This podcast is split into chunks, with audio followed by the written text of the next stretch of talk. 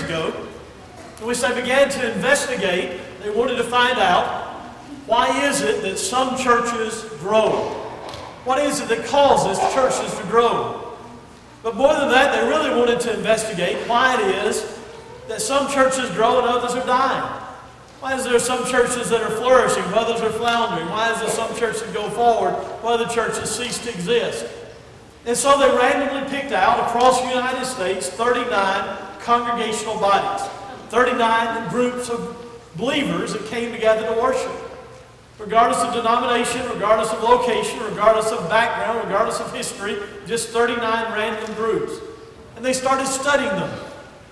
And they came up with what they called a 1 to 100 quotient. Churches that scored above a certain point and below a certain point, the churches were growing or shrinking. And they found out from these 39 churches that there were, there was a specific common denominator, an element that caused some churches to grow while other churches ceased to exist. And they found out that common denominator. In fact, of the churches they studied, there were 13 that were growing and there were 19 that were dying. And the 13 that were, that were growing all scored 65 or above in this one area. Are you ready for it? Here it is. Those churches that were growing had a greater atmosphere of love among the members and toward those from outside. We could have saved a lot of money because Jesus says in John chapter 11 the very thing they said By this shall all men know that you're my disciples, that you have love one toward another. It is a common denominator that causes Christians to be Christians. The love that we have for each other and that we have for, toward those that are without. Our love. So I want to ask a question this morning, an important question. How do we grow a loving church? Because if the key to church is growing, if it's a great commandment that the Lord gave, if it's that mark that binds us together, how do we cause that to happen in a congregation? How do we grow a loving church? And thankfully, have the answer from the Bible. If you have your Bibles this morning or a device with it on it, I ask you to open to Romans. We're going to chapter 12 in just a few minutes. I'm going to ask you something unusual today. I'm going to ask you if you've got your phone or your device with you, unless you're dealing with national security matters or highly sensitive information to close all of your applications that might cause you to not pay attention to what we're going to study together from God's Word. What we do here matters. What we do today is essential. And so I ask for your attention as we look into the Word of God. Jess said, if you get Romans, God gets you. And I want God to get me, so I want to get Romans. So let's study the book of Romans this morning. The key verse is Romans chapter 1, verse 16. Romans can be outlined with three very direct movements. The first one would be sin and separation.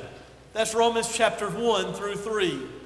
The second could be salvation and sanctification. That's Romans chapter uh, 3 or chapter 4 through chapter 12 and verse 9 or verse 8.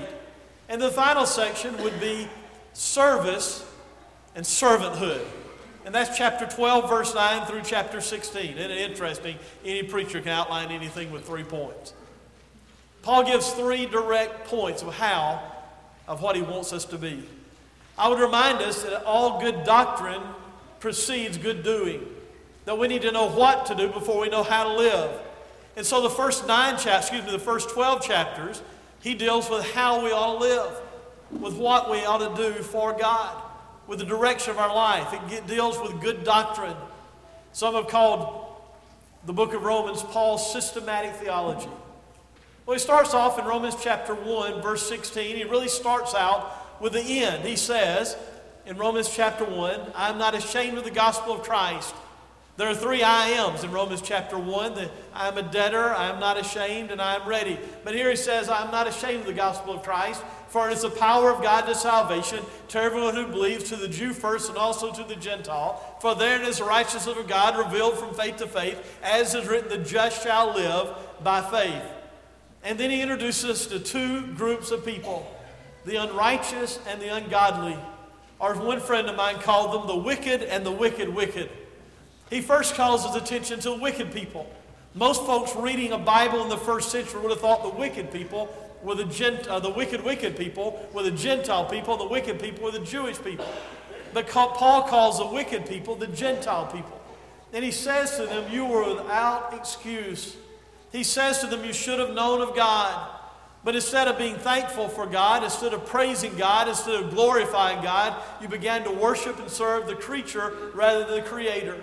The Creator, who all glory and praise is to be to, you focused on the creature. They became, he says, humanists in their approach. They began to think it was all about them, all about mankind, all about what man was supposed to be, and none about God. Every once in a while, someone will ask me as a minister, why did God just deal with Jewish people? What, did, what about the Gentile people before Jesus came? What about all the other nations? And the truth is, Paul deals with this in Romans 1. God had a law for everyone, not just the Jewish people. The Old Testament is a story of God bringing Jesus in the world to the people he brought him through. Every once in a while in the Old Testament, the curtain will be pulled back, and we'll get to look in upon a life of a man like a Balaam or Nebuchadnezzar or, or Naaman, some Gentile person who really was a lover of God. But he says to these Gentile people, You're without excuse. You should have known about me.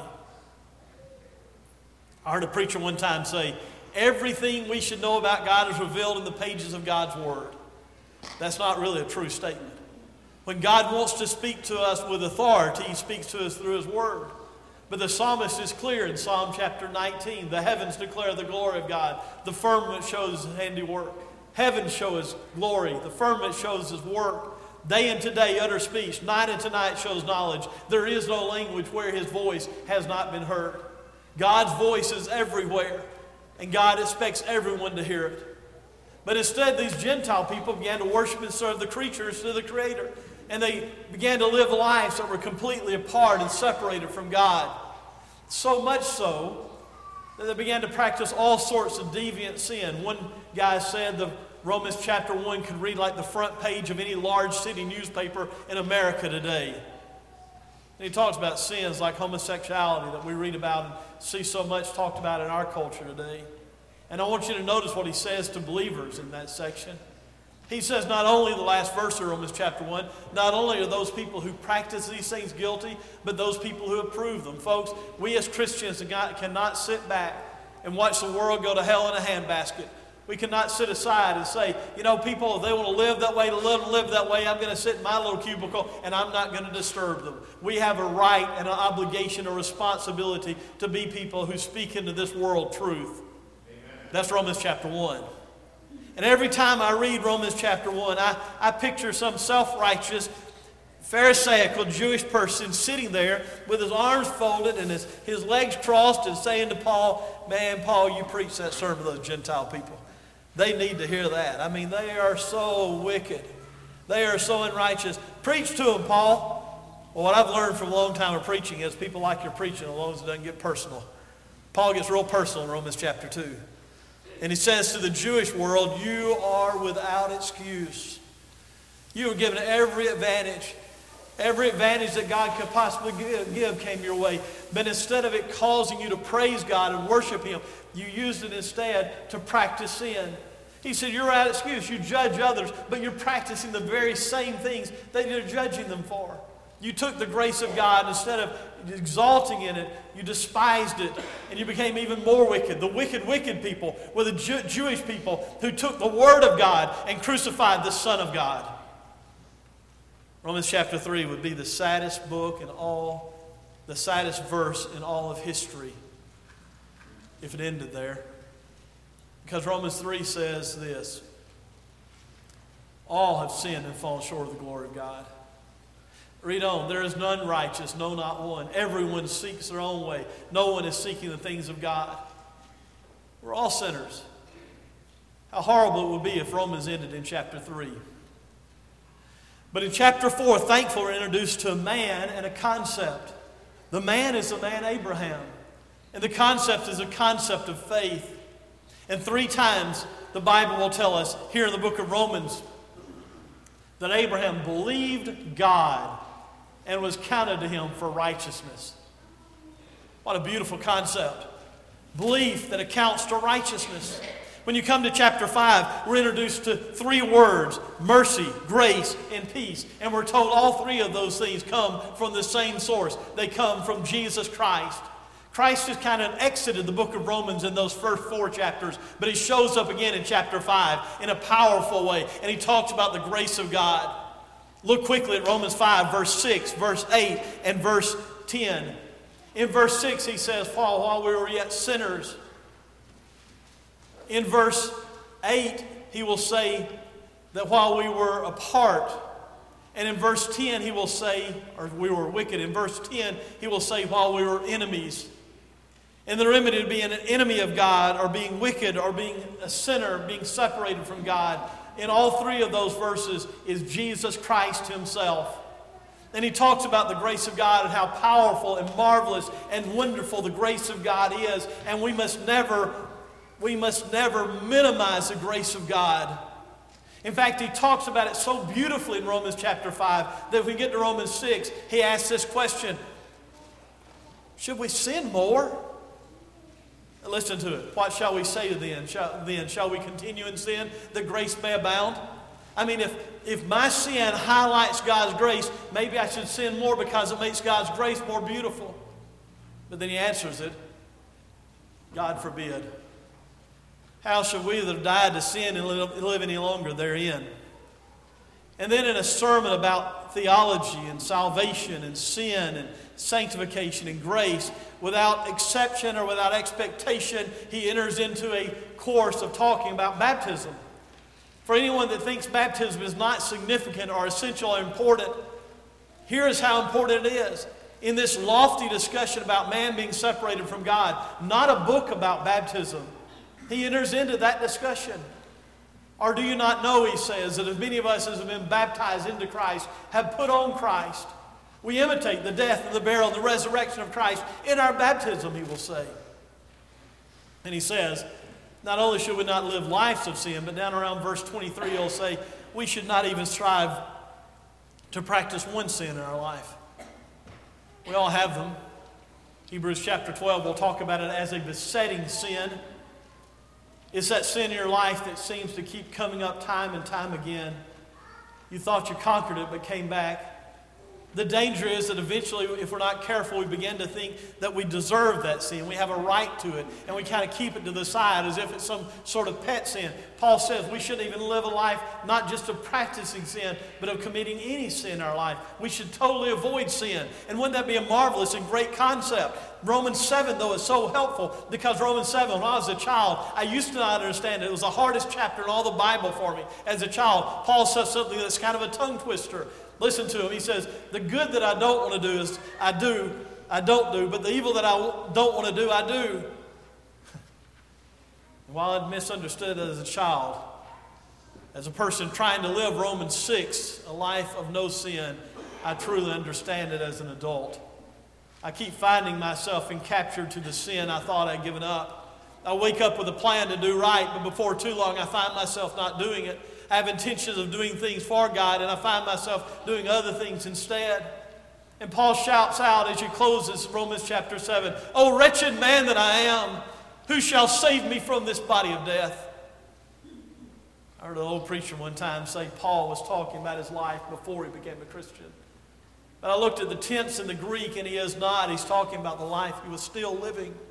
Oh, wretched man that I am. And then we get to Romans 8. And I hear angels singing and people clapping. Maybe the most beautiful chapter in all the Bible. It begins with no condemnation and ends with no separation. Look at it, Romans 8, verse 1. There is therefore no condemnation them that are in Christ Jesus, who walk not after the flesh, but after the Spirit. And he closes it by saying, And who or what shall separate us from the love of God?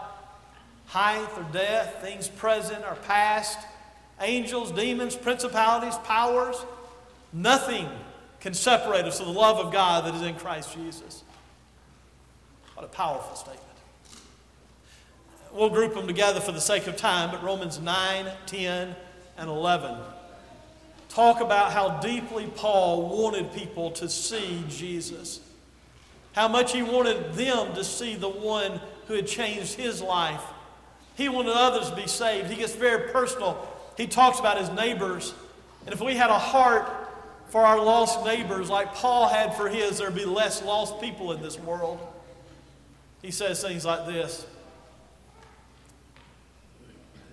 The Jewish people, he says, I bear them record. They have a zeal for God, but not according to knowledge. He'll say this My heart's desire and prayer for God, to God for Israel, is that they might be saved. He'll say this I would wish myself a castaway if it would mean the lost sheep of the house of Israel could be saved. He wanted the people around him saved so desperately. He's still talking about this concept of salvation when you come to Romans chapter 12. I beseech you, therefore, brethren, I beg you, brothers, by God's mercy, that you present your bodies a living sacrifice. The word is latreo, a living act of worship, holy, acceptable unto God, which is your spiritual service. And do not be conformed to this world, but be transformed in the renewal of your minds, that you may prove what is that good and acceptable and perfect will of God. He's still talking about our salvation. But when you get to chapter, to verse 9, he turn, we turn our attention to our relationships with each other. And that's what we're going to spend the rest of our time talking about today. For those of you who'd like to keep score, that was introduction. For those of you nervous, the rest of it's not as long. Or maybe it is. You ready? Eight points. Now I really made you nervous, didn't I? Number one, he says, be real. How do we grow a loving church? Look at the verse. Old King James says, Let love be without hypocrisy. I believe the NIV says, Love must be sincere. It's the idea of being real. He says, If you want to grow a loving church, if you want to help a church go from being a church that's average like every other church, you must be genuine in your love toward each other. Let love, one translation, one paraphrase says, let love be without a mask. He's saying love doesn't wear a mask. If we're ever going to grow a loving church, we've got to learn to take our mask off. You know what I mean? We come to services sometimes, you know, coats and ties, hats and heels, everything great and wonderful. How you doing? Oh, I'm doing wonderful. It's good to see you. How are you? I'm fine. On the way down here, we had a knockdown drag out in the car over who was going to, you know, where we are going to have lunch or or, or who got in the car last or who did what. He says, Be real, be sincere. James write it this way confess your faults one to another and pray that God may heal you. He's saying we got to be sincere, we got to be real, we got to be genuine. Sometimes we come to church, we're not real with each other. Listen, brother, I've got a problem with you. Listen, sister, we need to talk about this. We need to work through this. We got to love each other. We've got to be real. We've got to be genuine. We can't have this artificial, fake realness. It doesn't exist. There's no such thing as fake news when it comes to God.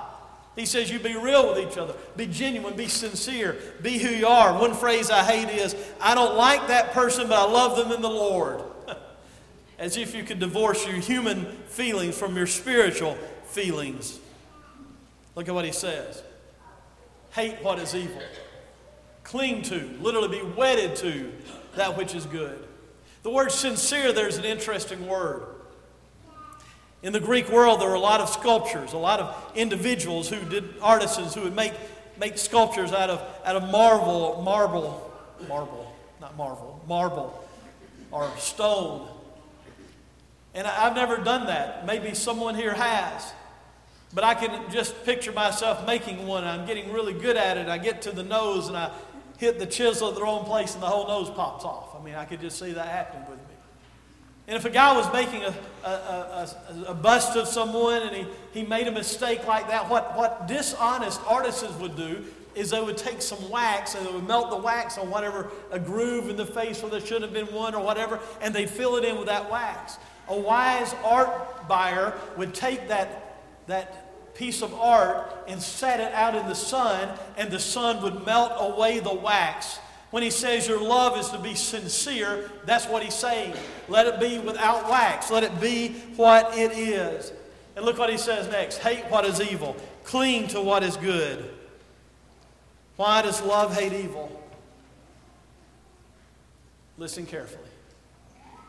It's not for political reasons. It's not to get your candidate in office. It's not to get your point of view across. It's not because you're better than somebody else. Love hates evil because evil hurts people and God loves people. And we've got to love people more. The point is, we must reject sin without rejecting the sinner. But we got to move on. Number two, he would say, Be careful of each other's needs. Look at the text. He says, Be devoted, verse 10, be devoted to one another in brotherly love. It's really a Greek a play on the Greek word love there. In fact, this phrase is the only time this phrase is used in the Bible. You, you probably know, you've heard Chuck and others preach about it. There are four Greek words for the word love. The word, the word uh, phileo, which is friendship kind of love. The word eros, it never is used in the Bible, but it's a Greek word that's erotic type love, the love we so most, see most often in our world today. There's the third kind of love, the, word, the, the storge kind of love. My dad used to call that Aunt Minnie shortcake kind of love. Aunt Minnie makes good shortcake as long as the shortcake's there. I love Aunt Minnie. And then there's a fourth kind of love, and that's agape love. That's the kind of love that God has for us. He says that's the kind of love we're to practice, a brotherly kind of love. Well, how do we love each other as brothers? You know what he's saying? It's a family kind of love. The word here is storge, uh, storge uh, phileo. It's brotherly and family love. We understand that, don't we? I mean, we just came out of the holiday season not very long ago. And if your family's like mine was growing up, or like my children were when they were growing up, we get in the car and drive to see family, usually at Thanksgiving. The extended family would get together. And you know how it is in a family? You've got that uncle, you know, and he kind of smells funny and you have this fear he's probably going to ask you for some money, and you really don't want to end up in a room with him by yourself. You've got that aunt, you know, and you know she can't wait to see you so she can grab you and squeeze you real tight and kiss you, and it's too wet a kiss, okay? I mean, you've got that aunt. Now, if if you don't understand that illustration, you are that person.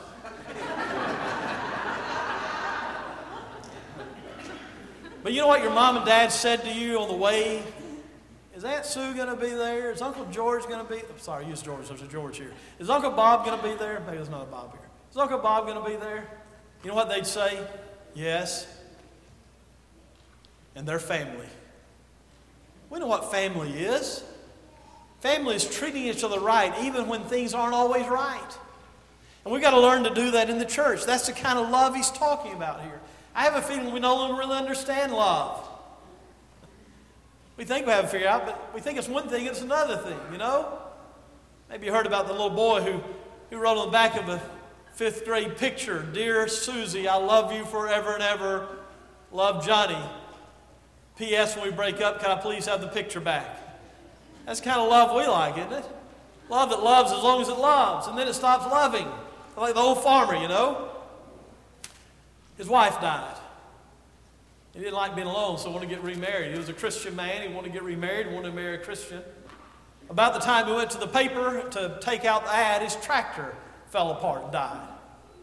Well, being a farmer, a frugal man, he decided I better be cautious here, so he took an ad in the paper.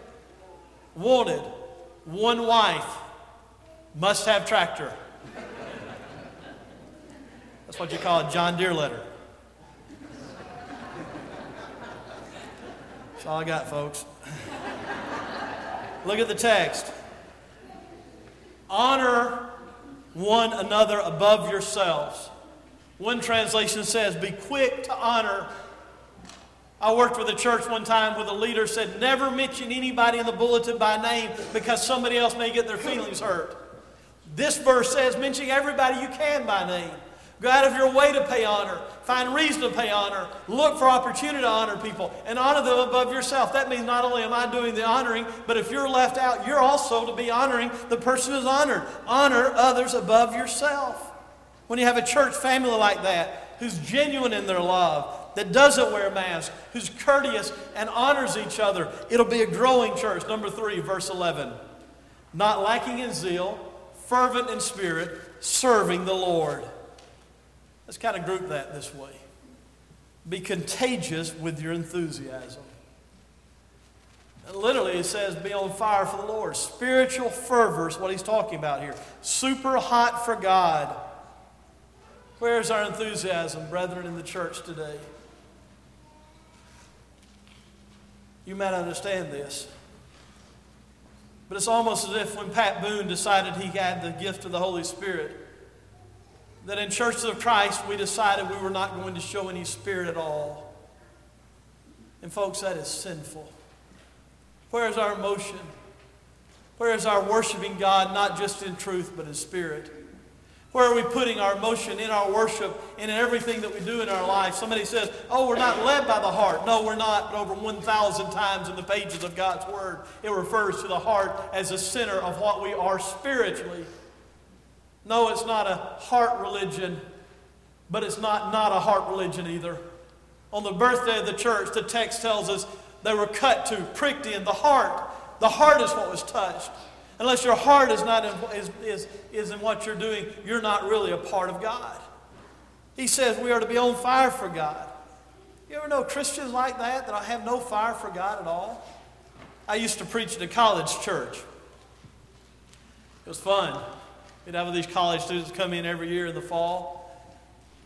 Inevitably, one of the young ladies would call the church office three or four weeks in the semester I want to schedule the building for a wedding. Oh, okay, good. When are you going to get married? He gave the date. Who you're marrying? I don't know yet. I just know I'm getting married. You know, some people that way, they have all the energy, just a bundle of energy. They're ready for whatever. And there's other people who, you know, we're having a gospel meeting and the preacher's pounded on us a lot. The elders have begged us, so I feel obligated to call somebody. So I called my best friend. Hey, listen, the church wants me to call and invite you. We're having a meeting. You wouldn't want to come, would you? What kind of a zeal is that for the Lord? That word enthusiasm is an interesting word. Every once in a while I'm asked to come speak at a place, and I'll say, What do you want me to talk about? And they say, Just bring some enthusiasm. We need something to fire us up. And it seems like some of the church began to think that enthusiasm means that you introduce some outside element into your worship or into your emotion that is not real, that's not biblical, that's not what God wants. But if it brings our enthusiasm back, that's enough. Listen, that word enthusiasm is a neat word. You know what it means? It means in God. In God.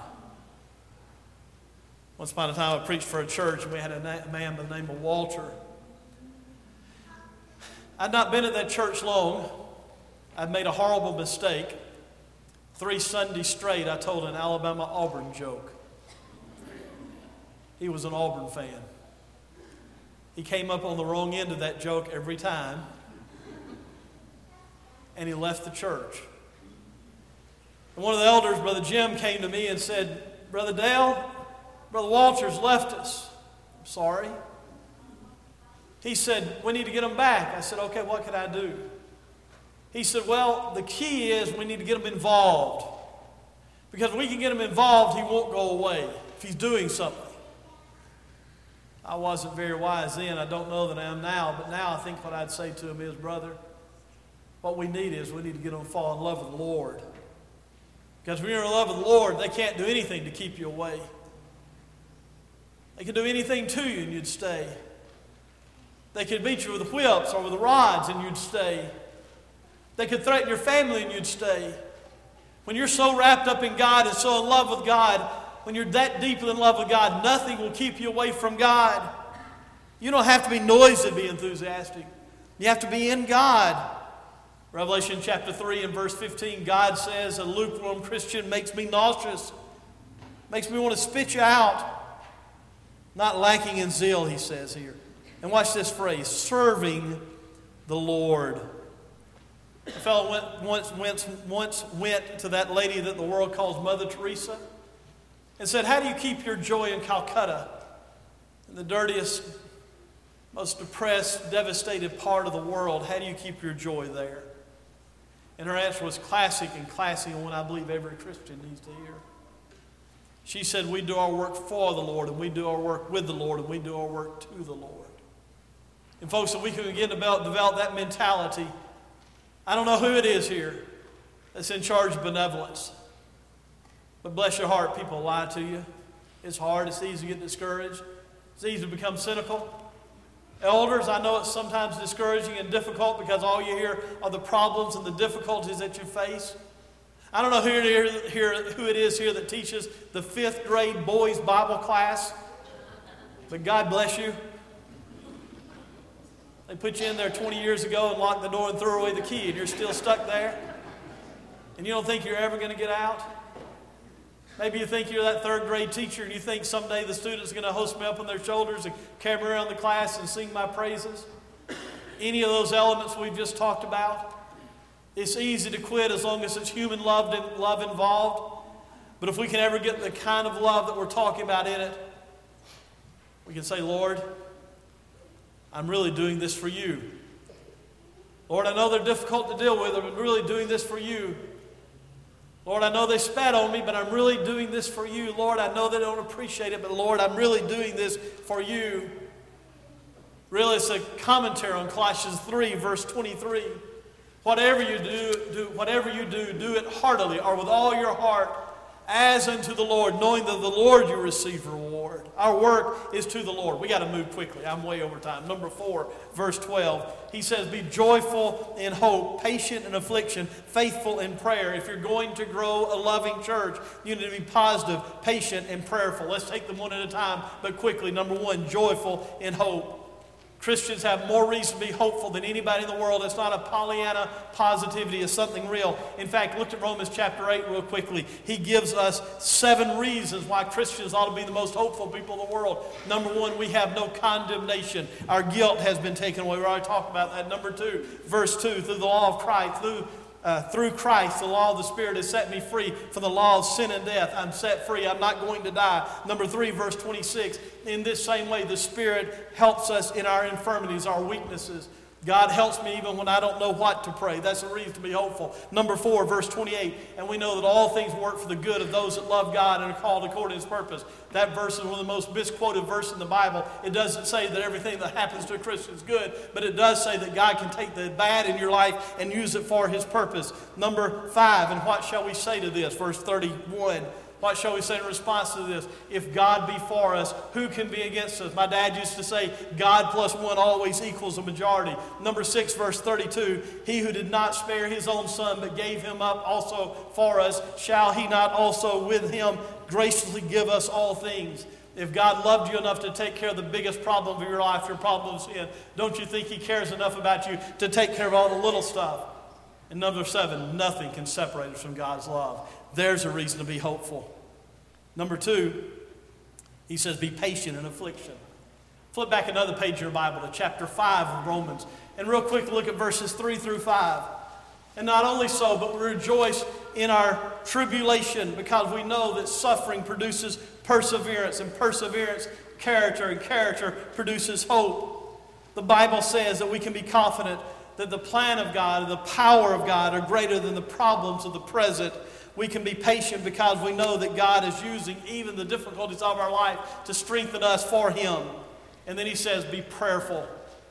And what I've learned is that when my prayer life isn't what it should be, it becomes very easy for me to be irritable, irritable with other people. Be faithful in prayer. I think Paul may have been an example of this.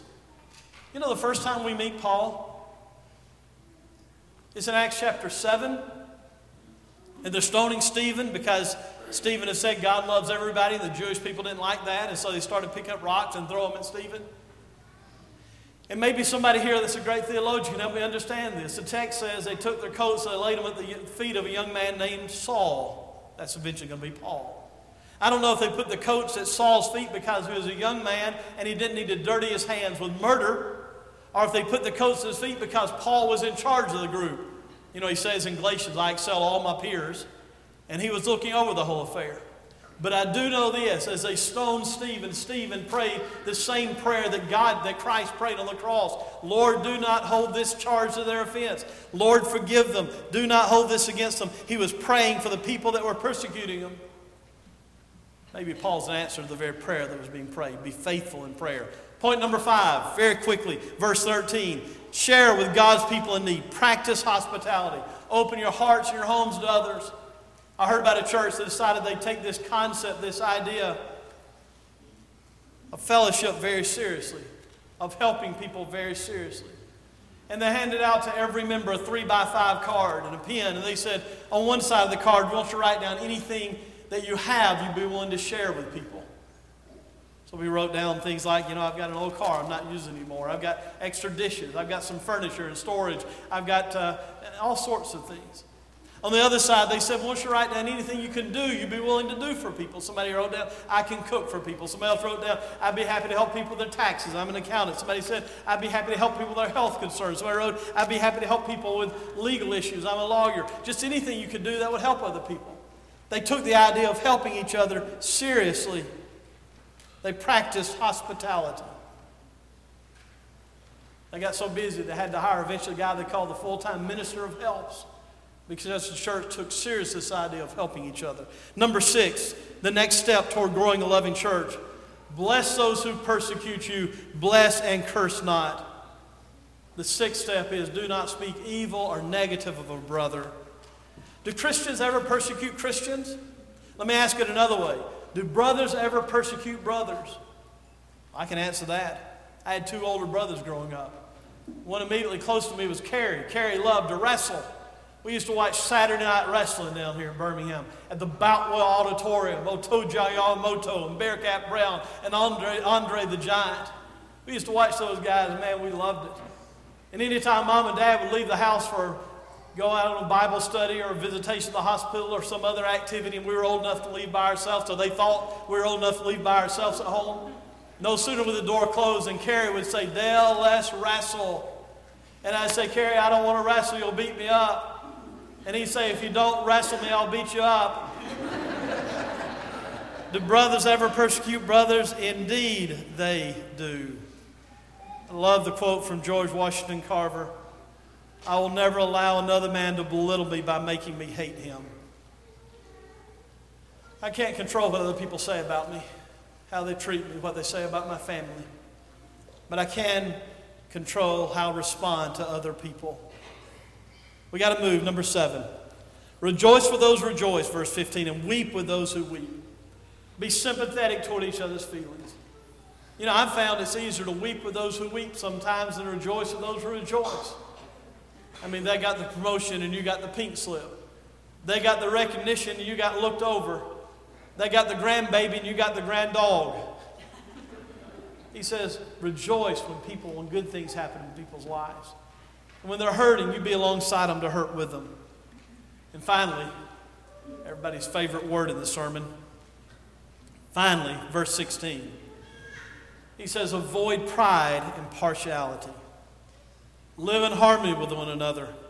Do not be proud, but be willing to condescend or associate with people of low estate or low position. Do not be conceited when we realize that every person we meet on this earth has a soul. The church will grow. Because instead of some tattooed up person with weird hair, instead of some individual with issues, instead of some mean coworker or mean student at school that bullies me, I will see them as a soul in need of the grace of God. And I'll begin to work with them from that aspect instead of the other. Every person you see with deviant behavior, they're that way because they have a problem with sin and because they're looking for something that will answer the questions of their life and they've not found it yet. Many of you know my dad preached at Woodline, Roebuck Parkway for 43 years. And while he probably would not like me saying this, he was a large part of the growth of that church. And over those 43 years, I averaged baptizing one person every seven days. That's amazing to think about. We're out knocking doors, it seemed like every Friday, every Saturday and Sunday, all year long, it seemed like to me. I dreaded it. Not because I didn't like people, I hated dogs. I was scared to death of dogs. I used to do everything I could with those little three by five cards, the home Bible study, John Hurt home Bible study cards. I'd put them in the car windows, in mailboxes. I know it's illegal now. I'd throw them into fire grates, whatever I could to get rid of them. I'm sorry, I'm just being honest with you about that. I'll never forget the Saturday that Dad was signing teams, and he said, His son, he looked at me, You're going with me today. And I knew what that meant. That meant we'd be knocking on every door we came to. I remember the house we walked up to. Over in Tarrant City, it was a white, just a white old house. Had a white picket fence that at one time maybe denoted a young family lived there, but it was in disrepair. We walked through where the gate had been.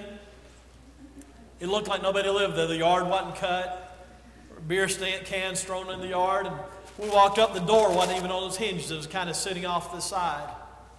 In my mind, I had one thought there's nobody here, no dogs.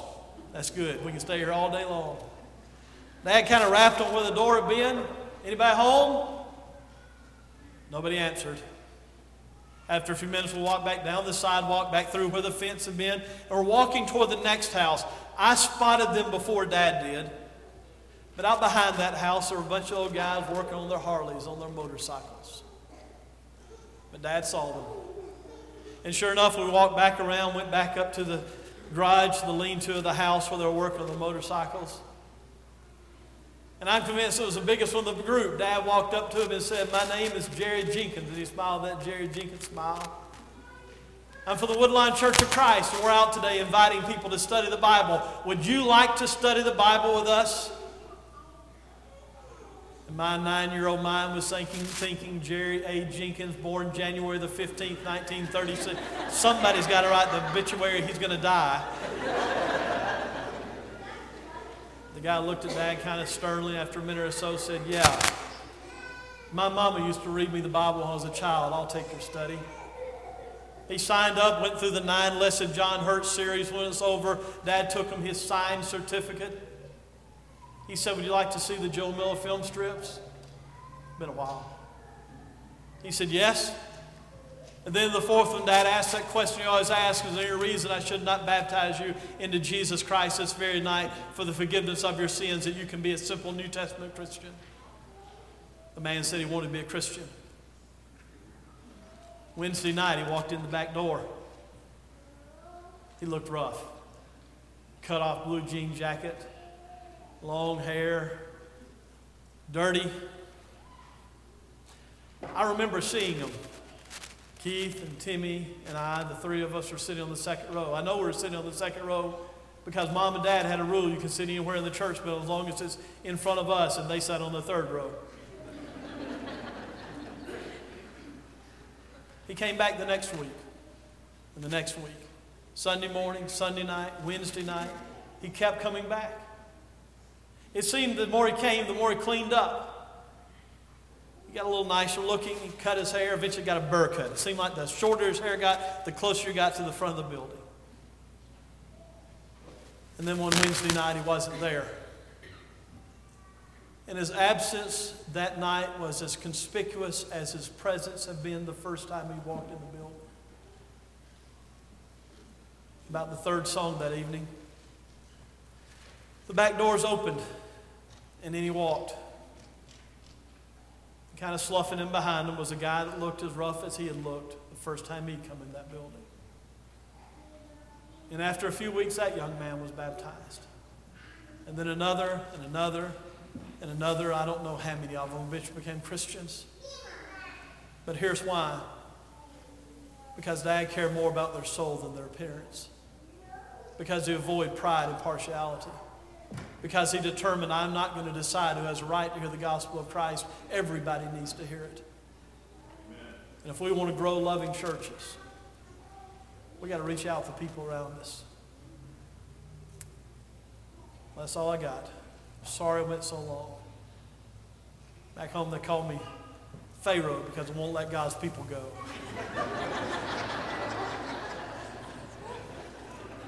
I heard about a guy that was preaching here in Alabama, and he'd gone on quite a while, and a guy got up and started walking out of the building. And he stopped and he said, Where are you going? The guy said, I'm going to get a haircut. He said, A haircut? Why didn't you think of that before you got here? He said, I didn't need one then.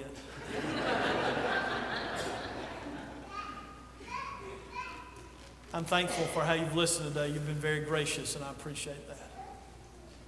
Today, if there's someone here that's not a Christian, I invite you to be a part of the greatest thing that's ever existed on this earth. That is a body of Christ. I invite you to have your sins forgiven by the grace of God. Will you obey His word? Be baptized for the forgiveness of your sins based upon your belief and confession and your desire to not let sin dominate your life anymore. And today, if you're a child of God's and you've left Him, don't let anything stand in the way of you and God. Come back home right now while we stand to sing.